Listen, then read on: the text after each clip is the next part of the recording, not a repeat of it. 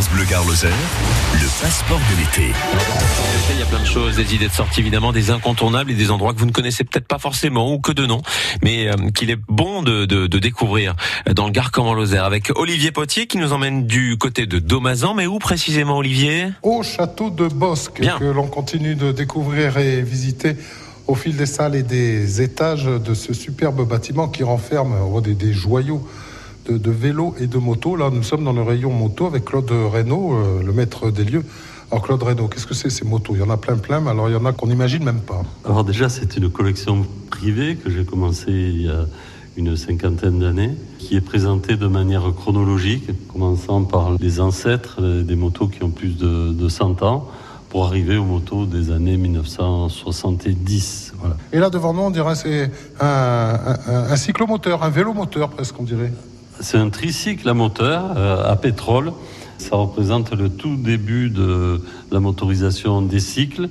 Et on avait pensé à installer un moteur sur un tricycle comme celui-ci de 1900. Et on a installé d'abord un moteur sur des tricycles parce que on trouvait assez justement que c'était plus stable un tricycle. Mais ce qu'on avait oublié, c'est que c'est plus stable à l'arrêt, mais en route, c'est inconduisible. Donc la mode n'a duré qu'un an ou deux et rapidement on s'est remis au, vélo à moteur. Et nous voilà donc dans une autre, autre pièce qui, sent la mécanique. Hein. Peut-être un peu plus contemporain. Oui, là on voit euh, comme euh, des Vespa euh, et pas que. Hein. Oui, là on est dans une période différente, comme vous voyez. Les motos les plus récentes datent des années 1970, comme cette Harley Davidson, là une Electra Glide.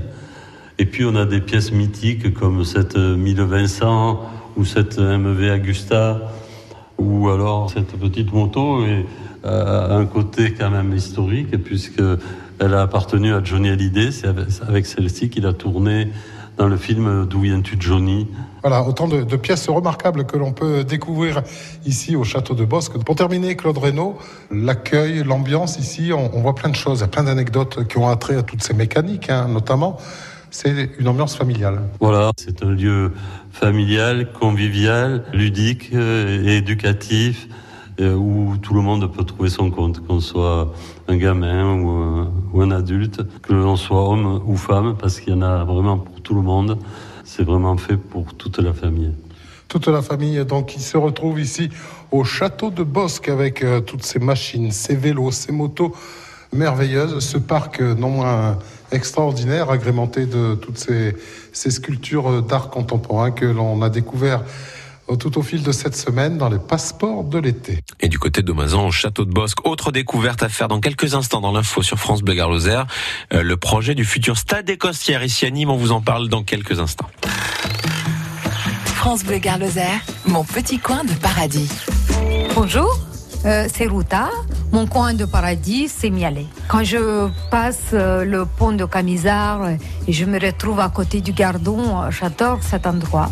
C'est vraiment un endroit poétique, c'est un endroit reposant et vraiment euh, le paysage il change énormément. Et au début il y a les rochers, après on se retrouve, euh, après il y a le moulin de Bonté et c'est vrai on, on, on se promène et on est rempli de l'énergie.